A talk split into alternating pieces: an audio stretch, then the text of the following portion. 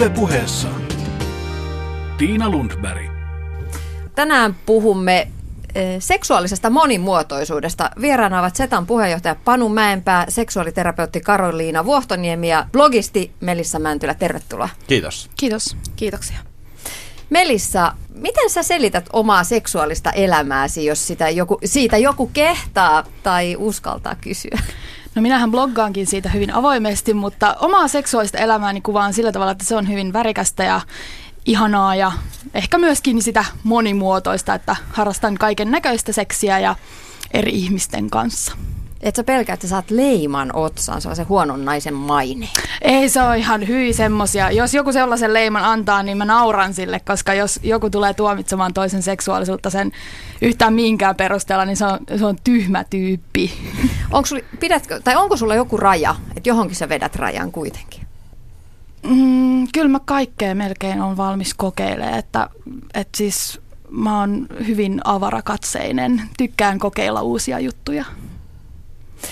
No Panu Mäenpää, Setan puheenjohtaja. Jos puhutaan homoseksuaaleista ja muista vähemmistö, vähemmistöistä, niin pitääkö Suomessa tänä päivänä vielä pysytellä kaapissa ja hissukseen? No kyllä valitettavasti pitää pysytellä, että, että erityisesti tuossa olin juuri, juuri kuukausi takaperin tapaamassa oman vanhan kotikaupunkini Seinäjoen sateenkaararyhmää ja, ja siellä istuin ja kuuntelin ihmisten kertomuksia ja ajattelin, että olen itse ollut täältä 20 vuotta pois, mutta hyvin vähän asenteellisesti muuttunut. Et, et, tietysti isommissa kasvukeskuksissa, missä on paljon ihmisiä ja mahdollisuus myöskin, myöskin sitten ikään kuin avoimesti olla sitä, mitä sinä haluat, koska on niin paljon, paljon erilaisia ihmisiä, joilla, jo, jotka sitten myöskin ikään kuin altistavat sen oman ympäristön erilaisille vaikutteille, niin se on helpompaa. Mutta kyllä, kyllä tuossa just oli, tota, eilen olin yhtä paneelikeskustelua kuuntelemassa, missä puhuttiin nuorista ja, ja siitä nuoreksi kasvamisesta ja, ja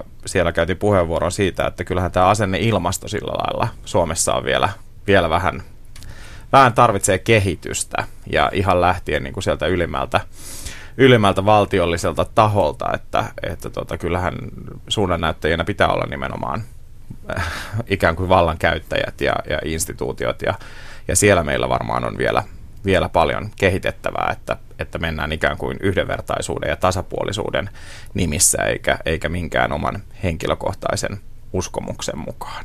Niin, ja jotta se suvaitsevaisuus valuisi sitten sinne ruohonjuuritasolle, mm. missä esimerkiksi nuorten keskuudessa homo tuntuu olevan edelleen Kyllä. aika yleinen haukkuma. Niin. No on, ja sitten itse olen siis kova, kova Hifkin jalkapallofani ja käyn, käyn tuolla Sonera-stadionilla sitten aina säännöllisesti katsomassa peliä ja istun siellä ja kuuntelen sitä yleisön, yleisön reaktiota ja mietin, että tämä on niin semmoinen Pride-tapahtuma itsessään, koska, koska tuota, tuomarit on homoja ja vastustajat on homoja ja katsojat on homoja ja kaikki on homoja.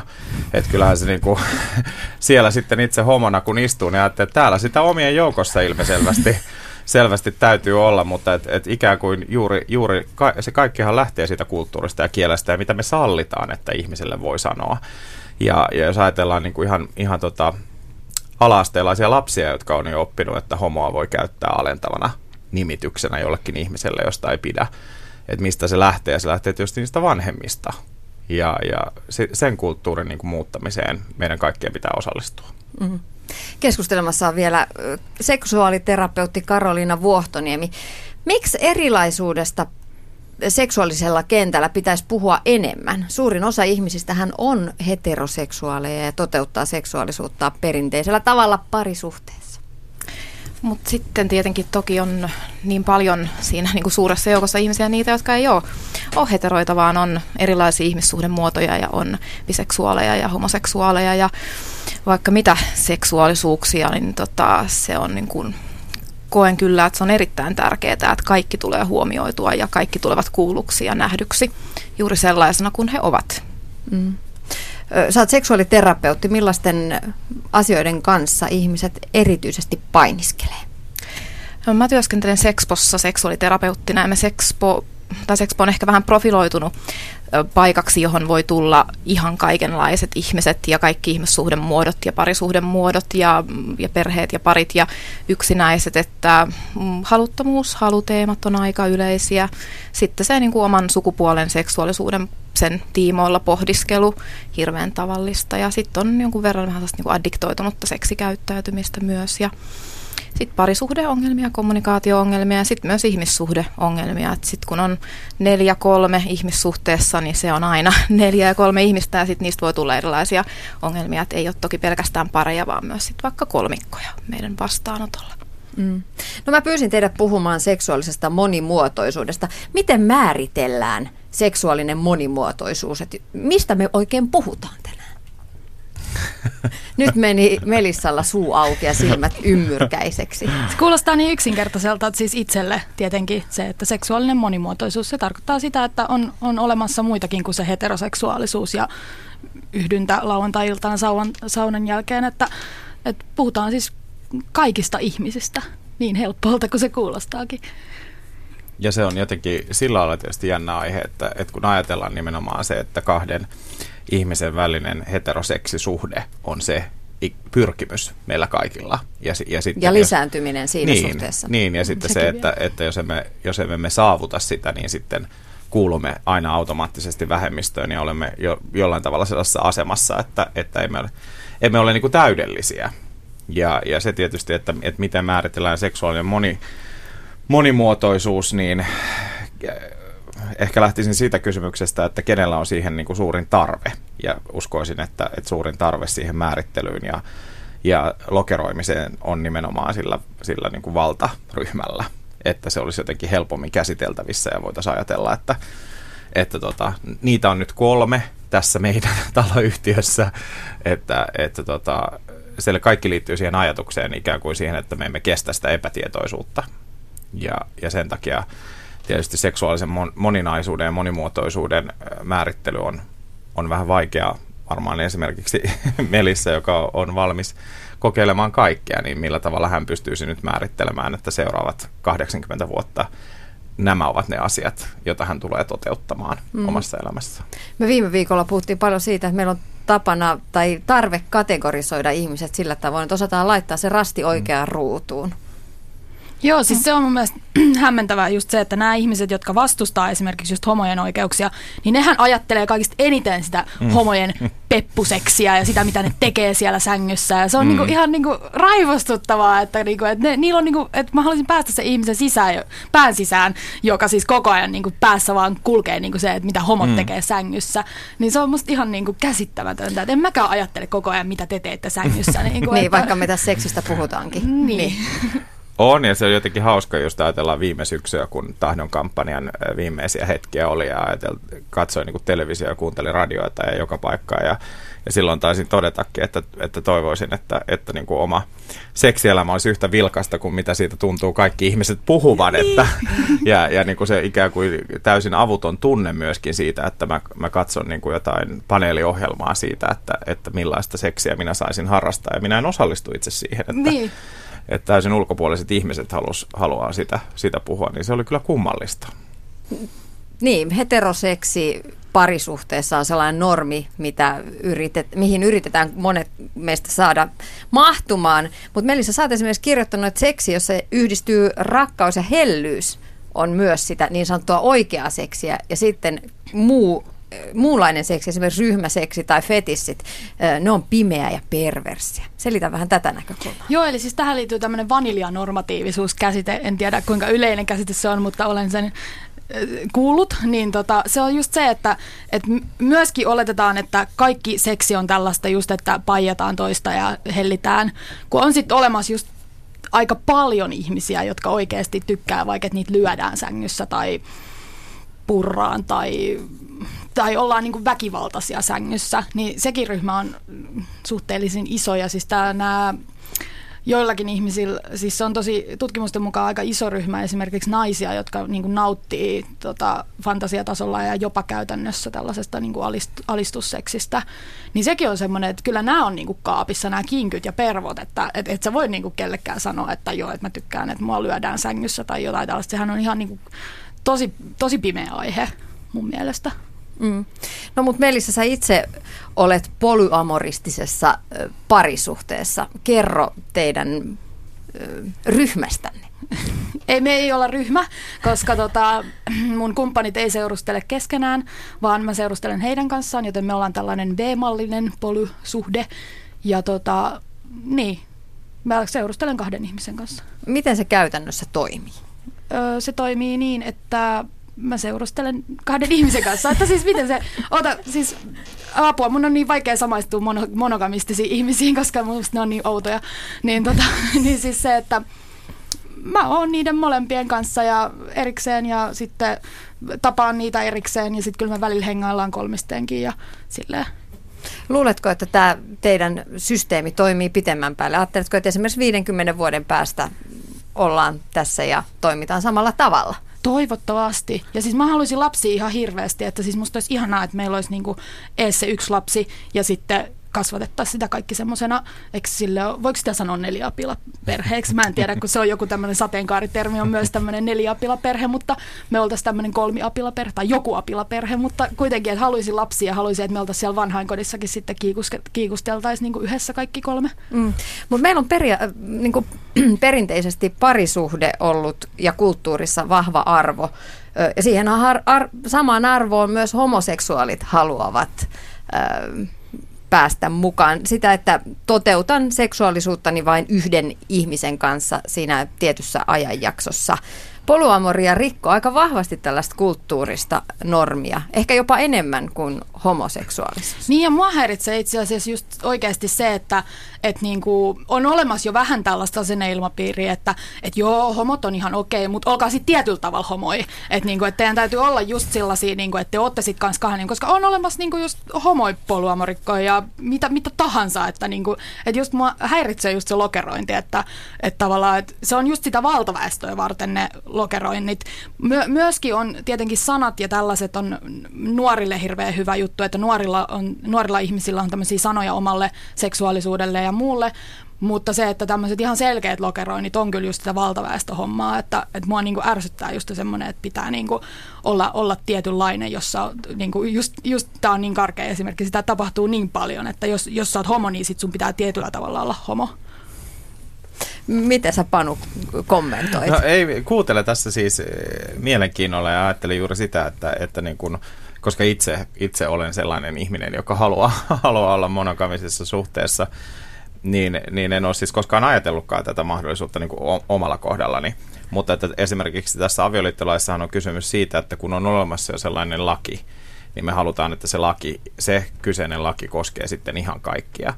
Ja, ja tota, haluaisin tietysti ajatella, että, että yhteiskunta niin kuin menisi eteenpäin ja, ja ava, avautuisi mahdollisuus myös sitten, sitten niin kuin erilaisiinkin parisuhteisiin tai, tai naimisiin menoon, mutta että se on sitten, sitten myöhemmin tulevaisuudessa, että nyt, nyt meillä niin kuin tarkoituksena tässä oli nimenomaan se, että, että laki koskee kaikkia. Että, että siinä mielessä katsotaan sitten, jos Melissan kanssa ollaan sitten seuraavaa, seuraavaa vetoomusta Todellakin, eteenpäin. kyllä. Karoliina Vuohtoniemi, sä oot seksuaaliterapeuttina Sexpolla. Kuinka paljon tämmöisistä polyamoristisista suhteista teillä puhutaan siellä?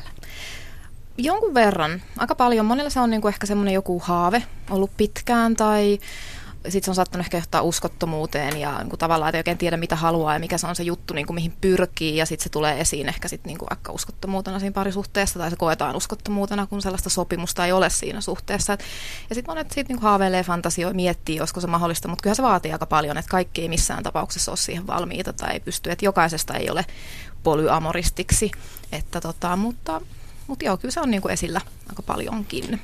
Joo, ja siis nimenomaan mä, mä oon kanssa sen kannalla, että, tota, että voi olla siis myös sellainen niin kuin avoin suhde tai semmoinen slightly polyamorinen tai jotain sellaista, mm. että just varmaan teillä paljon on sitä sellaista, että just miettii vaikka, että onko okei okay pussailla työpaikan juhlissa jotain toista kuin mun kumppania ja niin kuin tällaista, että onko se pettämistä, että se on niin kuin semmoinen, mitä mä oon jotenkin Sexpost saanut kanssa, että hän olette tosi seksipositiivisia, mikä on ihanaa, niin tota, se, että, että myöskin tavallaan ihmiset vähän, että ne avautuisi. Siis totta kai saa olla strictly monogaminen, jos haluaa, mutta se, että kun hirveästi ihmiset just on niin kuin myös paini niiden kysymysten kanssa, että, että niin kuin voiko mä niin kuin vaikka halata jotain muuta kuin mun kumppania ja tällä joillekin ne on isoja kysymyksiä. Ja varsinkin jos mietitään tämän ajan asenneilmastoa suhteessa esimerkiksi uskottomuuteen, pettämiseen, niin arvothan on koventumassa. Tämän ajan nuoret ihmiset suhtautuu pettämiseen paljon tai uskottomuuteen paljon tiukemmin kuin esimerkiksi suuret ikäluokat. Ja tärkeähän on siis tietenkin sitten tehdä myös eroa sillä, että onko, kun Melissa mainitti tuossa avoimet suhteet ja polyamoria, että, että se ei ole polyamoria, että jos pikkujoulujen, pikkujouluissa pussailee jonkun toisen kanssa, että se ei välttämättä tarkoita sitä, vaan että kyse voi olla sopimuksesta, että tämä on ihan ok tässä meidän mm. suhteessa, mutta sitten polyamoria niin yleensä liittyy niin kuin, niin kuin sen ihmissuhde monen kanssa, ja pikkujoulupussailu ei sit yleensä sellaista ole, mutta toki voi joskus sekin olla. Joo. Mutta eikö mustasukkaisuus aika usein liity parisuhteeseen? Miten Melissa selviää mustasukkaisuuden tunteista? Ei mulla ole sellaisia, ei siis anteeksi, tätä kysytään aina, mutta siis se, että joo, ei mulla ole sellaisia tunteita tosi harvoin. Jos mä, mä olen viimeksi ollut ehkä mustasukkainen öö, tyyli jostain kissasta, että kun mun kumppani on halannut kissaa ja sit mä oon ollut silleen, mäkin haluan tuommoista paijausta.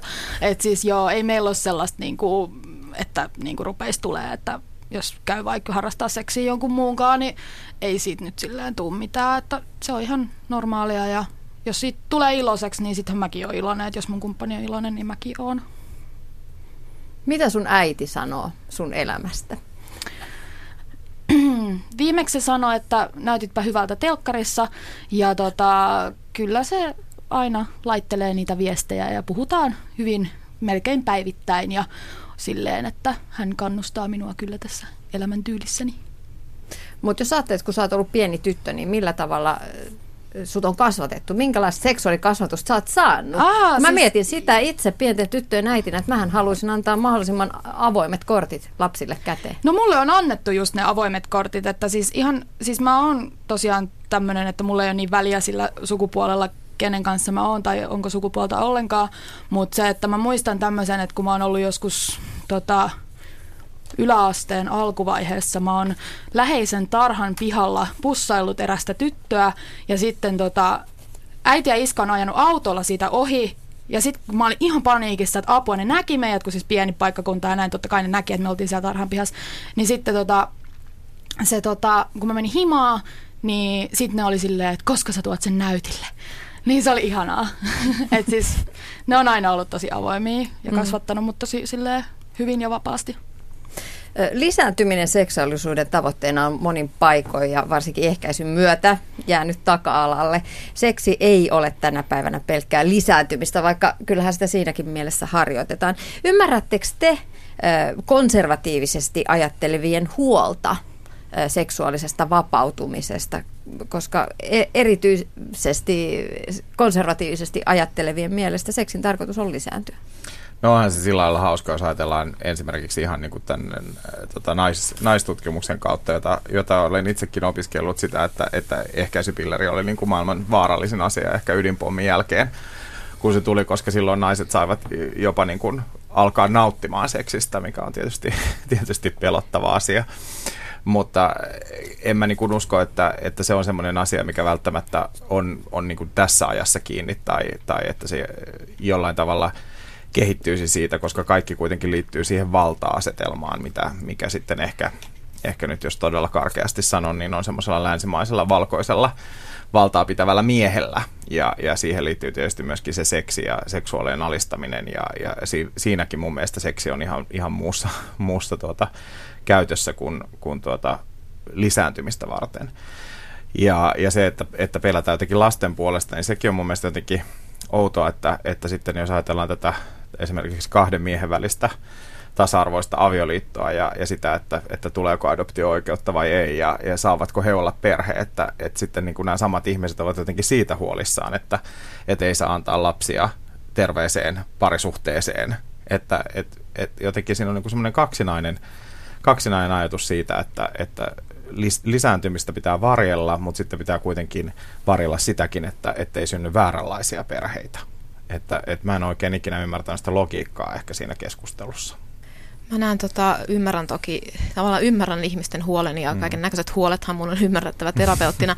ymmärrän tämänkin, mutta jotenkin mä itse näen kyllä, niin kun, kun nyt mietitään, että miten lapsia, lapsia voidaan tehdä, naisparit saa lapsia, miesparit mm. saa lapsia, että seksi on niin kuin, tavallaan... No, tietyissä se... piireissä ollaan mm. myös sitä vastaan. Mm. Niin, kyllä, joo, mutta seksi ei ole tavallaan enää, niin kuin, nyt mä jotenkin näen sen, että se on niin kuin, välinen nautintoon tai niin kuin, mm. enemmän niin kuin nautin, menee sinne nautintoon päin, kun sitten niin kuin, lisääntyminen onnistuu myös muilla tavoilla, että No mennään ajassa liikkuviin ilmiöihin. Talvella tuli Fifty Shades of Grey-leffa. Mitä te ajattelette tästä kirjasarjasta ja elokuvasta, Karoliina? Me käytiin työporukalla katsomassa, katsomassa se leffa ja kyllä mä sitten mietin sen jälkeen, että kyllä taas pitänyt työaika olla, että oli se sen verran tuskasta, tuskasta istua siellä, tota, istua siellä, mutta tulihan siitä niitä legendaarisia lausahduksia, että I don't make love, I fuck. mutta tota, joo, siis kyllä se on niin kuin, monille se toimii fantasiamateriaalina se elokuva ja kirjasarja ja kyllä mä sitä on siis joillekin usein naisille sit suositellut, että kun vähän haastattelee asiakkaan kanssa, että minkä tyyppistä kirjoista tykkäät, minkä tyyppistä materiaalia haluaisit fantasioiden tuokse, sit jos tulee niin kun sellaista pehmositomista, niin kun tämän tyyppistä fantasiamateriaalia nainen kaipaa, niin sitten on suositellut sitä, että monille se toimii ja sitten taas joillekin ei toimi. Mutta ei se kovin realistista kuvaa anna siitä, että mitä on BDSM ja sitominen ja satuttaminen ja valta-asetelmat parisuhteessa, että miten niillä leikitellään, että kyllä se oli hyvin heterokeskeinen ja jotenkin aika leimaava. Mm. Itse en pitänyt elokuvasta, mutta monet tykkää. Ja heillä on siihen oikeus. Mm. No jos tällaiset sidontaleikit kiinnostaa, niin miten lähtee hommaan tutustumaan?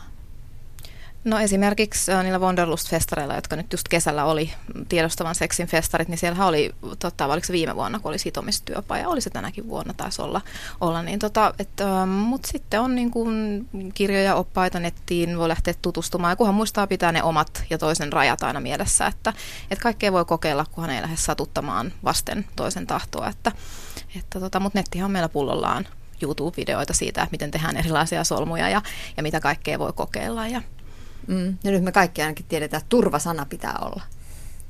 Joo, kyllä. Miten sitä käytetään?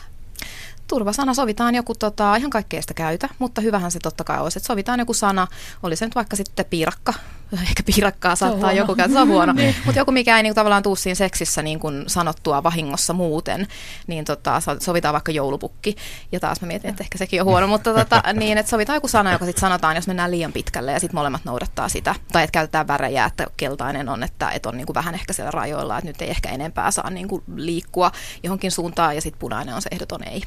Mm. No mitä se sitominen antaa? Miksi se koetaan seksuaalisesti kiihottavan? No se on sitä, että annetaan se valta jollekin toiselle, että tunte, ei välttämättä tunne sitä avuttomuutta, mutta siinä tulee se, tai se on niin kuin sä oot avuttomassa tilassa, että sä oot antanut sen vallan jollekin toiselle. Jollekin tulee sitten tosi turvallinen olo, että ne saa antaa sille luotetulle kumppanille sen kaiken vallan. Siis monethan alkaa itkeä, kun niitä sidotaan, siis jos sidotaan ihan tälleen niin kuin tällaisena sibarimeininkinä, että on joku semmoinen shibari on tämmöinen japanilainen tota, sidontatyyli, niin tota, se, jos sut pistetään niin pakettia katostroikkuun, niin sit jotkut oikeasti alkaa itkeä, kun ne on niin, niin kuin, silleen, ne tuntee olonsa niin turvalliseksi siinä. Et se, on, se on itse asiassa tosi kaunista. Mutta sitten taas tämmöinen, niin että sidotaan sänkyyn vaikka käsistä, niin sittenhän se on niin kuin, semmoista niin kuin kevyttä että, tai käsiraudat tai jotain, että niin sittenhän se on vaan semmoista, että vähän estetään toisen liikkumista, niin sitten se on tosi kiihottavaa, koska just ei pysty liikkumaan, niin sitten toinen tekee sulle kaikkea kivaa. Niin monillahan on hyvin kiihottavaa se, että se toinen on niin kuin tavallaan jollakin tavalla väline siinä seksissä, että, että sit kun toisen saa sitoa ja toinen on täysin liikkumatta ja on sen oman vallan alla, niin se on niin kuin äärettömän, äärettömän kiihottavaa ja sitten toiselle taas se, että pystyy luovuttamaan sitä valtaa toiselle ja antautumaan täysin. Ja kun on sidottuna, niin näinhän siinä käy, että ei ole sitä omaa valtaa ja se on sitten taas hyvin kiihottavaa. Mm. No tässä aivan pääkaupunkiseudun ulkopuolella sijaitsee aikuisfantasian sellainen kinkistudio, aikuisviihdekeskus, SM-studio, millä nimellä sitä nyt haluaa kutsua. Siellä voidaan to- toteuttaa erilaisia seksuaalisia fantasioita sitomisesta lääkärin vastaanottoon ja orjana oloon. Kun seikkailee tuolla keskuksen sivulla, niin tuntuu, että olisi ehkä niin kuin Eyes White Shut leffan kulisseissa, orgioissa tai jenkkipoliisisarjan kulisseissa. Seksipalveluita ei tarjota, näin lukee siellä sivuilla, mutta ilmeisesti kyseessä on kuitenkin seksuaalisia palveluita. Mitä te ajattelette tällaisesta aikuisviihdekeskuksesta? Mahtavaa. On samaa mieltä. Tosi hieno juttu. Monethan tuota, suurin osa itse asiassa tällaista, jotka toimii ikään kuin dominana tai tarjoaa tällaisia palveluita, joissa on satuttamista ja alistamista, niin siihen ei kuulu varsinaisesti seksiä, niin kuin me ymmärretään seksinä, että ei yhdyntää, ei yhdyntää, ei sen niin kuin dominan hänen koskemista tai tällaista, vaan siinä on kyse ainoastaan sit siitä satuttamisesta eri tavoilla tai alistamisesta. Ja mm. jotkut kiihottuu sit ihan älyttömästi ja, siis, ja toi, on, toi on kallista palvelua, että, niinku, että ne, kenellä on rahaa siihen, niin onneksi olkoon, mutta se, että, että se on siis joillekin tosi iso juttu, että joku vaan piiskaa niitä. Että jos se on vaikka ikinä elämässään päässyt kokeilemaan tällaista niinku juttua, että ei ole kumppani ikinä halunnut piiskata sua, niin sit sä pääset sinne ja sit se, että se, että sä et edes tarvii sit, niin sanotusti tarvii sitä yhdyntää, että niinku ajatellaan meidän kulttuurissa, että yhdyntä on niin iso juttu, niin jotkut oikeasti nauttii ihan sikana pelkästään siitä, että niitä piiskataan tai jotain tällaista. Niin, mutta kuitenkin mä mietin sitä, että toinen harrastaa uimahyppyjä tai akrobatia voimistelua ja toinen harrastaa SM-retkeilyä, sadomaso-retkeilyä avoimin mielin. Mutta se, joka menee sinne orjaleirille vaikka viikonlopuksi, niin ei laita kuvaa faseen kun taas akrobatia viikonlopusta voidaan laittaa kuva Facebookiin. Jotain pimeää ja häpeällistä edelleen on tällaisissa seksileikeissä. Niin, no se on musta ihana kuunnella, kun Melissa kertoo, että hänen seksuaalikasvatus on ollut hyvin niin kuin sellaista vapautunutta, avointa. Ja näinhän siinä niin kuin tavallaan käy, että silloin kun lapsi kasvatetaan tai lapsi saa niin kuin avoimet kortit, niin silloin tulee Melissan kaltainen niin kuin onnellinen, upea, itseään toteuttava nainen. Et sit, mutta taas meillä on monilla se häpeän kulttuuri aika vahvasti siellä niin kuin tulee sieltä lapsuudesta. Ja sitten se tarkoittaa sitä, että seksi koetaan ikävänä häpeällisenä. Ja sitten me terapiassa niitä jälkeä sitten vähän paikkaillaan, mutta Kyllähän siinä on niin, että vanhempien täytyy olla myös todella sinut itsensä ja, ja oman seksuaalisuutensa kanssa, että he pystyvät olemaan yhtä kannustavia kuin Melissan äiti ja isä on ollut. Että, että siinä mielessä tietysti tässäkin näkisin, että, että kehitys kehittyy, että, että yhteiskunta tulee avoimemmaksi, niin ehkä sitten, sitten se teidän, teidän lapsenne myös Joo. on jo ihan eri, eri yhteiskunnassa. Mm. Mä mietin, edelleen palaisin tähän aikuisviihdekeskukseen, joka sijaitsee tosiaan tuolla kehä ykkösen ulkopuolella, niin onko tällaiset seksuaaliset leikit tämän ajan ilmiö? Vai onko ne vaan tullut näkyvämmäksi? Kyllä mä näkisin, että ihmiset on leikkinyt aina. Mm. Lapset leikkii ja aikuiset leikkii sitten vähän erilaisia leikkejä ja niin se kuuluu ollakin, että seksin kuuluu olla iloista ja ilottelua ja leikkimistä ja niin kuin pois kaikki vakavuus ja naurua tilalle. Että, että kyllä mä näkisin, että se ehkä vaan näkyy nyt niin kuin somen ja mm. niin kuin netin ja niin kuin telkkarin välityksellä vähän enemmän, mutta kyllä ihmiset on aina puuhastelleet ja leikkineet ja pitäneet hauskaa. Joo, onhan varmaan seksijuhlia ollut niin kuin iät ajat, luulisin. Niin kuin ainakin ne on ollut ehkä tietynlaista ihmisten etuoikeus, mutta niin kuin, että kyllä varmaan tuommoisia on ollut kaiken näköisiä. Mutta mut joo, kyllä se näkyy nykyään enemmän, koska siis löytyy just netistä löytyy tämmöisiä niin kuin, ilmeisesti, en itse osallistunut, mutta jotain foorumeita ja tämmöisiä yhdistyksiä ja kaikkia tämmöisiä, että, niinku, että löytyy sitä niinku porukkaa. Sehän on kaikissa harrastuksissa, että internet on mahdollistanut sen, että löytyy niitä muita ihmisiä, jotka tekee sitä, niin sehän se tekee vielä kivempaa. Mm. Mutta miksi joku haluaa orjaleirille? Selittäkää mulle. Kysyt sä tässä ikään kuin, että mistä tulee tällainen mieltymys siihen kun vaikka alistamiseen? Mm. No sitä me ei ihan tiedetä ihan tarkkaan, että monilla voi olla silleen, että on lapsuudessa ollut joku kiihottava kokemus, jossa on kokenut jollakin tavalla niin kuin vallan antamista tai menettämistä ja sitten on tullut siinä vaikka tahaton erektio niin kun lapsille tulee tai on kiihottunut, saanut orgasmin ja sitten tavallaan jotenkin yhdistää sen niin kuin siihen tilanteeseen, että on yksi mahdollinen selitys, mutta sitten niitä selityksiä voi olla niin sata muutakin, että ihmismieli on monimutkainen ja tota, sitä on niin kuin, tyhjentävää vastausta tähän on kyllä tosi hankala mm. antaa. Joo, mutta se on, mut se, se on mun mielestä niinku tavallaan väärä, että kun jotkut on sitä mieltä, että, että sä nyt tykkäät lyömisestä, koska sua on lapsena vaikka pahoinpidelty tai mm. jotain, mm. niin se on niinku semmoista, mitä, että mä en lähtisi niinku keittiöpsykologisoimaan PDSM millään tavalla, koska niin kuin Karolina sanoi, että siihen ei ole yhtä selkeää syytä. Että se on mun mielestä, että ihmiset tykkää eri asioista ja toin, ihmiset tykkää erilaisista ruuista, niin miksei sitten erilaisesta seksistä. Mä nyt huomaan menevän itse vähän tällaiselle varottelun tielle ja pelottelun tiellekin. Meidät 70-lukulaiset on seksuaalikasvatettu sillä tyylillä. On, Onko vaaroja, että voi jäädä koukkuun siihen, että mikään ei riitä?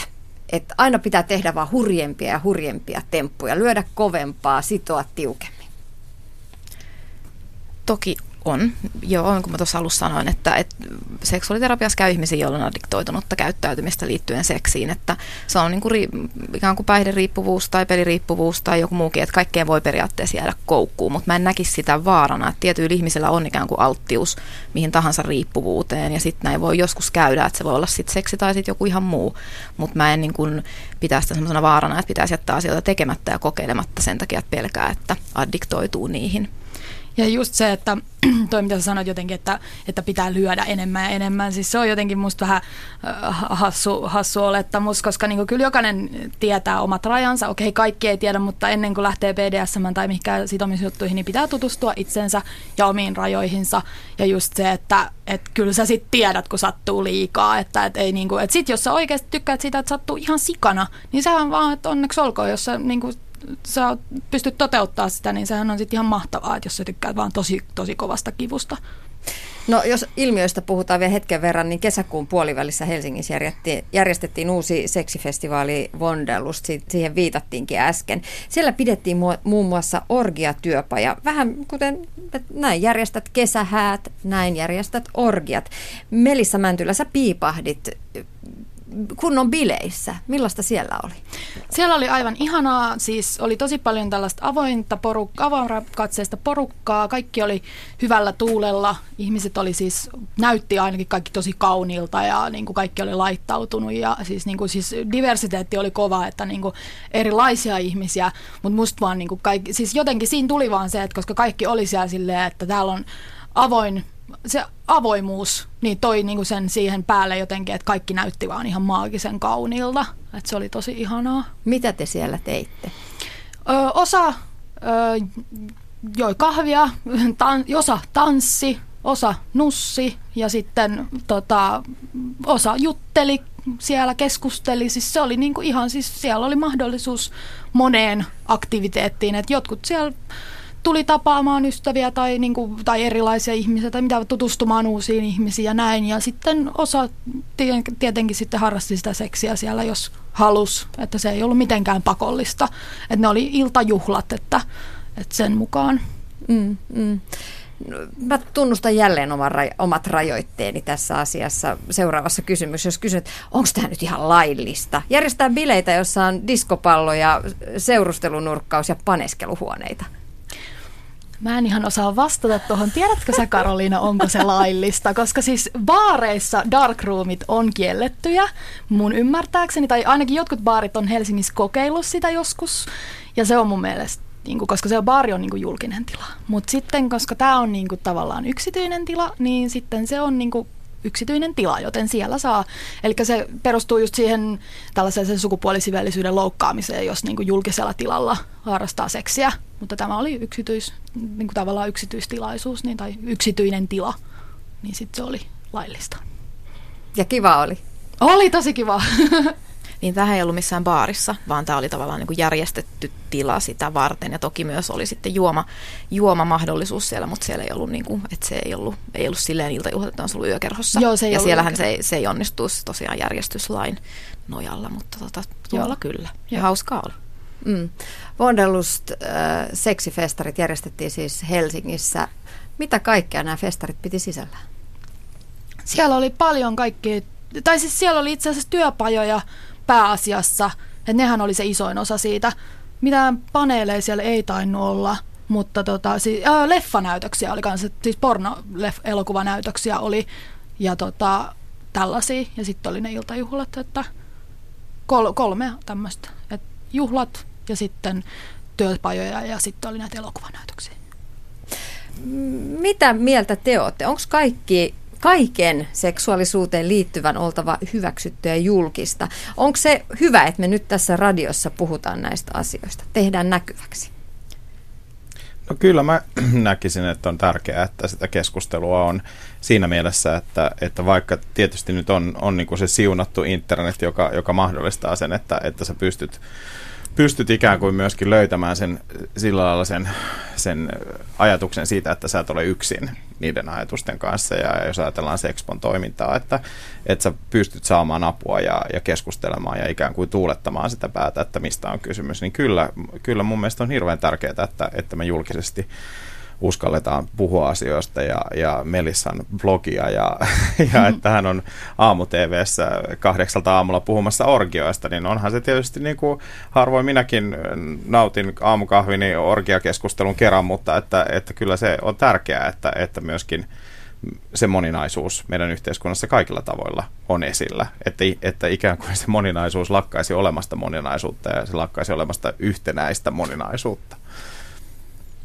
Musta on äärettömän tärkeää, että seksistä puhutaan koko ajan ja paljon, mutta musta ei ole tärkeää se, että kaiken seksin pitää olla julkista mm. ja kaikkeen mm. pitää puhua ja pystyä puhumaan seksistä julkisesti, vaan jokaisella on oltava oikeus siihen niin kuin omaan yksityisyytensä ja siihen, että jos, jos ei halua puhua omasta seksielämästään julkisesti tai missään, niin jokaisella on siihen mm. oikeus, että, että se on musta myös niin kuin myös Joo, se on, se on musta tosi tärkeää, että en todellakaan, kun mulle tulee hirveästi sellaista palautetta just, että, että pitääkö sitä seksistä nyt koko ajan puhua ja bla bla bla, mutta niin mä oon niin sitä mieltä, että, että todellakin pitää, mutta se, että, että ei kaikkien tarvii, että en mä oon niin kuin, jot, pakottamassa todellakaan kaikkia niin kuin avautumaan seksielämästä julkisesti, että vaikka, vaikka mä nyt teen osittain niin, niin ei todellakaan kaikkien tarvii, että se, että mä haluan jotenkin itse toimia semmoisena niin kuin, niin kuin esimerkkinä tai sellaisena, että hei, että jos joku oikeasti lukee mun blogia on sitten silleen, että et, et, hei, että vähän niin kuin, tulee itselle parempi olo siitä, että mä haluan tuottaa hyvää mieltä mun blogilla ja just semmoinen, että,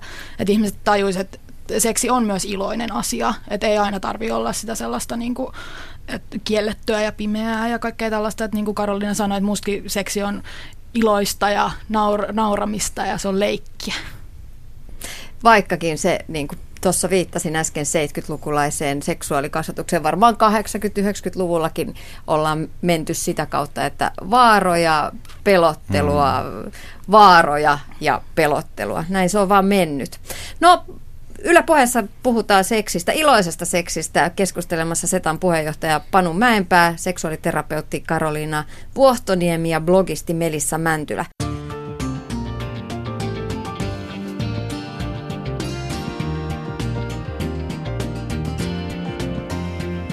Yle puheessa. Tiina Lundberg. Mitäs mieltä te olette? Pitäisikö kaikille ihmisryhmille taata seksuaali- seksuaalisia mahdollisuuksia? Ehdottomasti. Kyllä. En tiedä, miten se toteutetaan, että pitääkö se valtioverovaroista niin toteuttaa, mutta siis jo, jotenkin se on pakko toteuttaa. Että kaikilla pitää olla oikeus siihen omaan seksuaalisuuteen, oli se sitten mitä tahansa lain puitteissa, niin tota, se on niin kuin pakko taata. Kyllä, tietysti toivoisin, että kun mennään lain puitteissa, että, että jokaisella olisi mahdollisuus sitä omaa seksuaalisuuttaan myös tuoda esiin. Millaisia rajoituksia laki tällä hetkellä sitten, tai miten laki rajoittaa seksuaalisuutta? No rikoslaki nyt meillä tietenkin rajoittaa sitä, että toisia ihmisiä ei saa satuttaa vasten heidän tahtoaan. Lasten kanssa aikuinen ei harrasta seksiä tai yli 16-vuotias ei harrasta seksiä, seksiä lasten kanssa ja tota, kun näiltä nämä nyt ainakin niin kuin lain puitteissa rajoittavat, mutta sitten toki se on, niin kuin, että fantasiat on ok. Mm. Vaikka ne fantasiat liittyy laittomiin asioihin, niin tota, niitä me ei kukaan saa rajoittaa, että niihin jokaisella oikeus, mutta laki rajoittaa sitä, että niitä ei lähdetä toteuttamaan ja siihen minä vedän rajan myöskin. Mm. No pitäisikö meidän sitten miettiä esimerkiksi ilotaloja yksinäisille ihmisille? Eihän, eihän kaikilla ihmisillä ole mahdollisuutta harrastaa seksiä toisen ihmisen kanssa muutoin.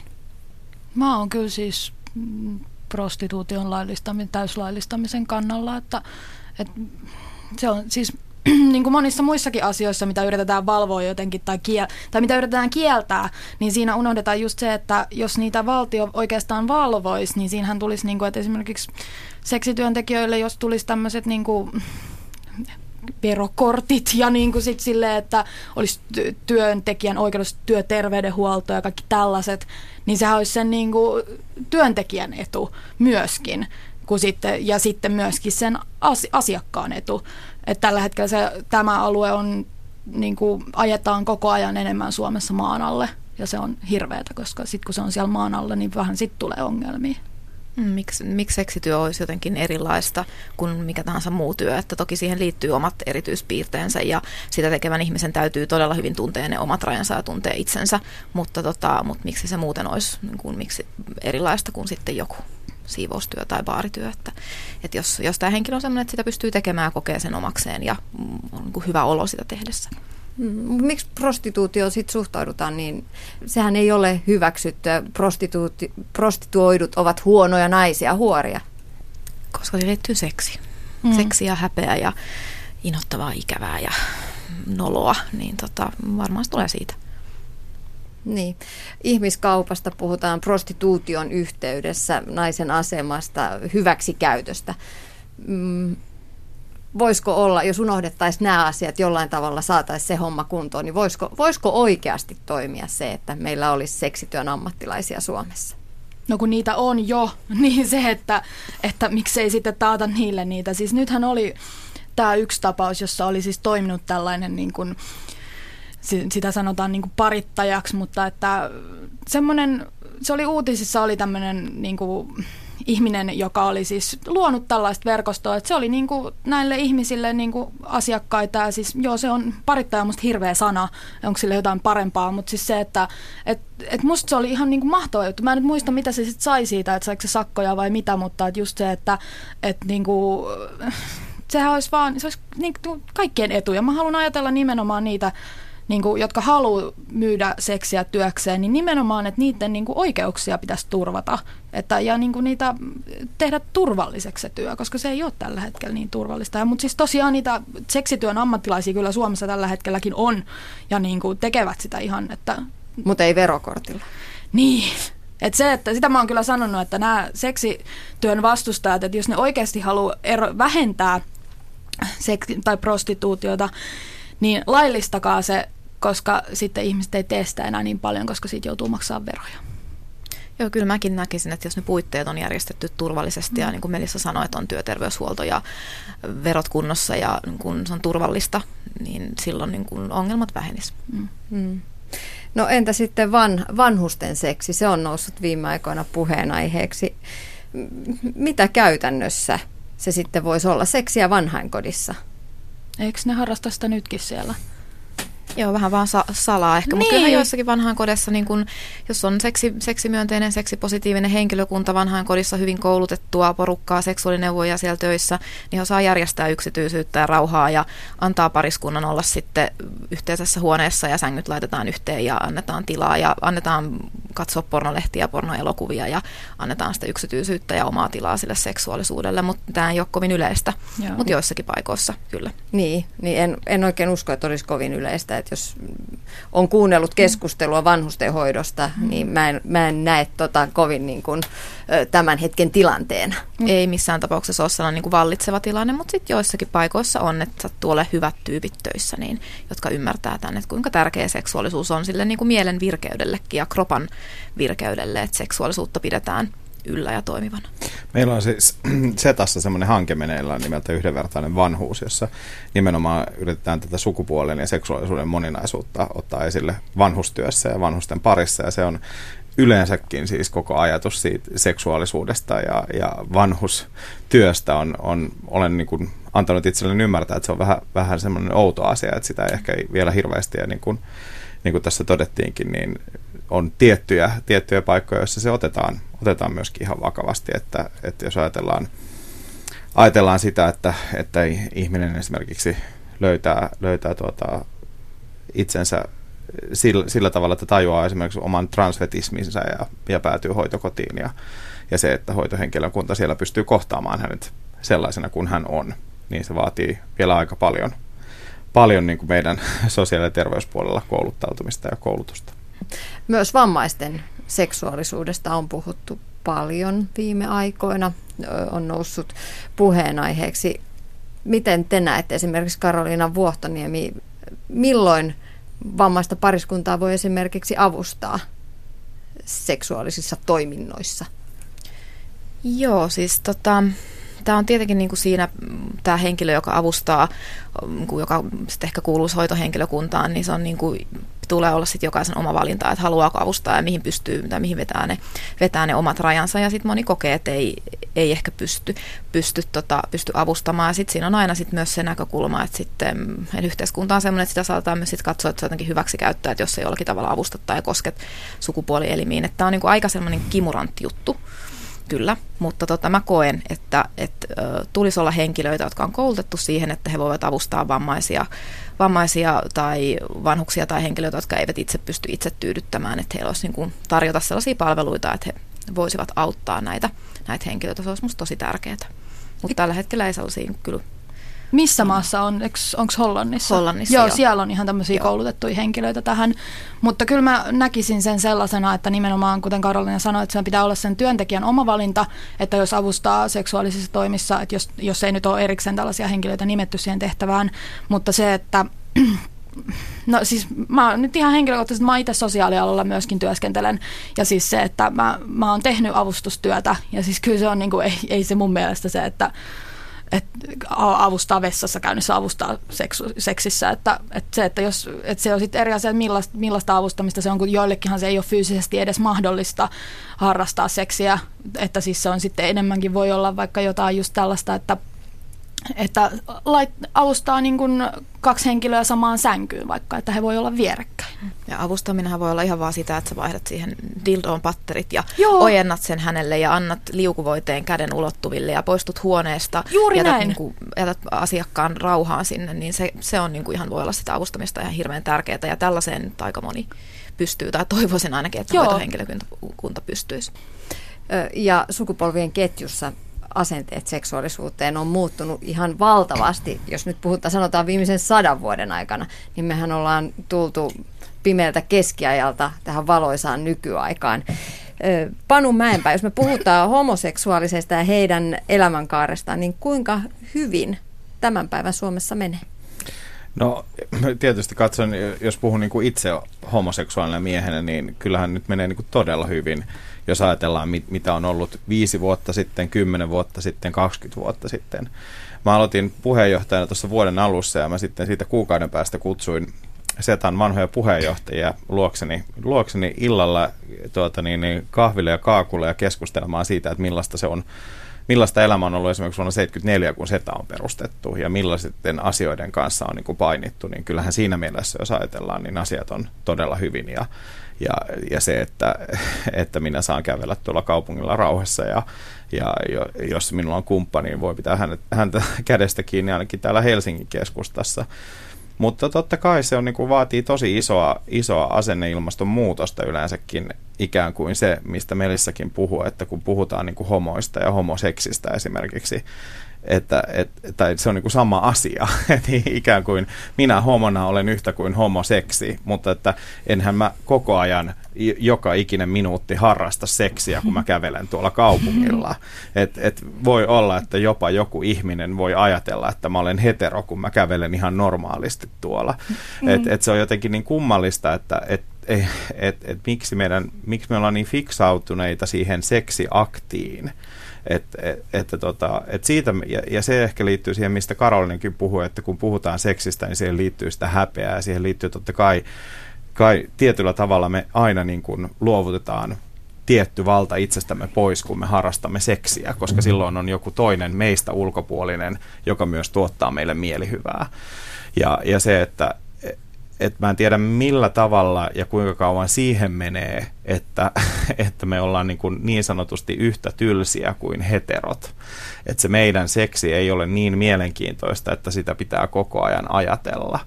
Ja, ja, tota, ja niin kuin mä joskus sanonkin hyvin leikkimielisesti sitä, että et, et ikään kuin nämä tasa-arvoisen avioliiton vastustajat ovat glorifioineet sen seksin ja jonka minä koen kovin arkisena myös välillä, mutta että heidän mielestään se on äärimmäisen mielenkiintoista.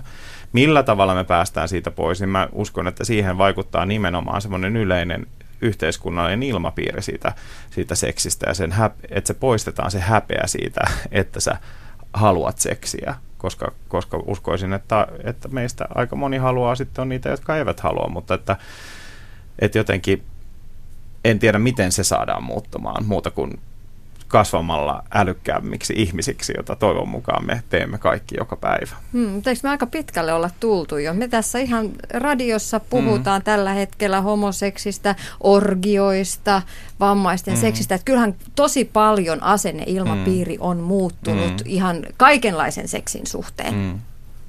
No odotan vaan sitä palautelaatikkoa tämän lähetyksen. Nyt vielä innostu. Joo, mutta siis mitä Panu sanoi, että just toi, että että polyamoriassa on vähän sama ilmiö huomattavissa, että kaikki heti ajattelee, että se on niinku ryhmäseksiä ja on sellaista niinku, kaikki vaan panee keskenään, mutta siis just, että mulla on ihan sama mm. fiilis, että meidän, meidän niinku, kyllä niinku, meillä on tosi arkista meidän elämä, että, niinku, että ei me olla mitenkään koko ajan kävellä tuolla jossain ruusulinnoissa vaan seksiorgioiden ja orgasmien päällä, mm. että kyllä niin kuin se, me ollaan ihan tavallisia ihmisiä mm. kaikki. Että niin kuin. Mm. Välillä tehdään ruokaa, välillä siivotaan. Mutta Panu Mäenpää, kenellä menee Suomessa heiko, heikoimmin seksuaalioikeusten näkökulmasta tällä hetkellä? No tällä hetkellä tietysti menee transihmisillä. Että, että se, että, että oli tosi suuri pettymys, että, että viime hallituskaudella sitä translakia ei saatu läpi, vaikka se oli niin kuin, meni jo prosessit läpi ministeriöissä ja sitä valmisteltiin tosi pitkään ja, ja se olisi ollut, ollut ihan niin kuin loppusuorilla ja, ja sitten ikään kuin yhden hallituspuolueen, yhden edustajan mielipide joka perustuu hänen niin kuin omaan vakaumukseensa, ikään kuin määritteli heidät sitten, sitten vähemmän tasa-arvoisiksi ja, ja muut sitten suostuivat siihen, niin se oli, se oli niin kuin mulle ainakin semmoinen todella, todella kyllä, kyllä oikein voisin tässä äitiössä sanomaan, että kyllä himskatisti harmitti. Mutta toivoisin, koska nyt esimerkiksi päähallituspuolueen ja pääministeripuolueen puoluekokous on tehnyt asiasta päätöksen aikoinaan, että, että he ovat, ovat translain kannalla, niin toivoisin, että he sitten, sitten myöskin noudattavat sitä, että kyllä, kyllä mä niin kokisin, että ja sitten tietysti esimerkiksi intersukupuoliset ja se millä tavalla, tavalla niin kuin ajatellaan, jos ajatellaan kehon itsemääräämisoikeutta, että ikään kuin silloin intersukupuolisen lapsen kohdalla se kehon määräämisoikeus on lääkärillä ja vanhemmilla, niin se on myös, myös yksi iso asia, josta, josta tota, pitäisi keskustelua saada aikaiseksi.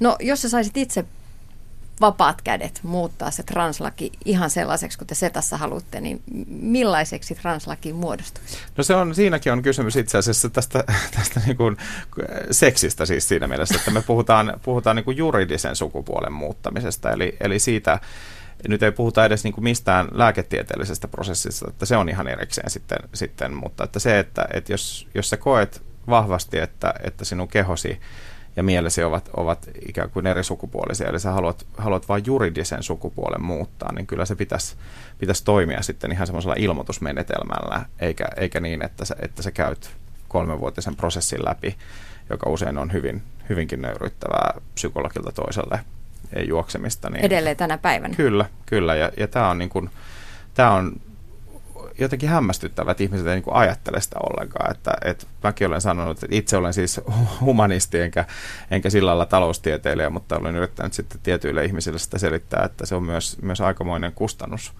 kustannus yhteiskunnalle tämä kolmen vuoden prosessi tietyllä tapaa, että, että, että edes sen takia, kun yleensä ihmiset ymmärtää, kun puhutaan rahasta, että, että miksi asioita täytyy muuttaa, mutta, mutta se tosiaan kysymys on siis juridisen sukupuolen korjaamisesta ja, ja, ja, tota, ja se minusta pitäisi mennä ihan, ihan perusilmoitusmenetelmään.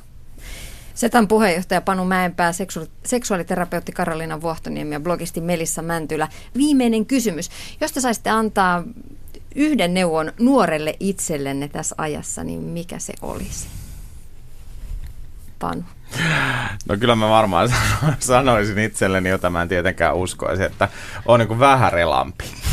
Että et, ei ole niin, niin hirveä kiire kaikkeen ja sitten koko ajan olla niin, niin tiukkana kaikista asioista, että et kyllä mä oon niin kokenut, että, että jos tässä nyt jotenkin if I could turn back time tyyppisesti, niin mä en haluaisi niin olla päivääkään alle 30, koska mä olin niin sietämätön sietämätön, niin kuin, no mä käyttäisin sanaa pyrkyri kaikessa, siis että mun piti niin kuin kaikessa olla paras ja kaikki piti saada nopeasti tehtyä. Et, et niin kuin just se, että voisi niin kuin ihan, ihan nautinnolla välillä nauttia asioista.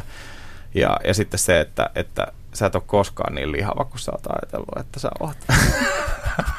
Tämä olisi mun mielestä tärkeää. Toi pitäisi sanoa melkein kaikille. Kyllä. Kyllä mä haluaisin sanoa, että, että sä oot kaunis ja ihana ja upea juuri tuollaisena kuin olet ja nauti, nauti joka hetkestä ja parhaat päivät ovat vielä edessä.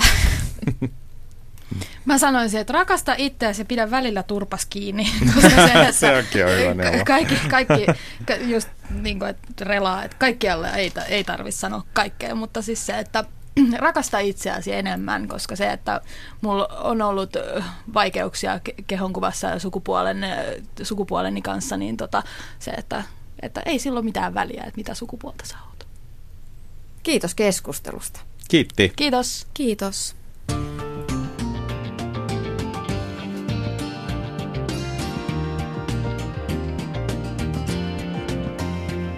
Yle puheessa Tiina Lundberg.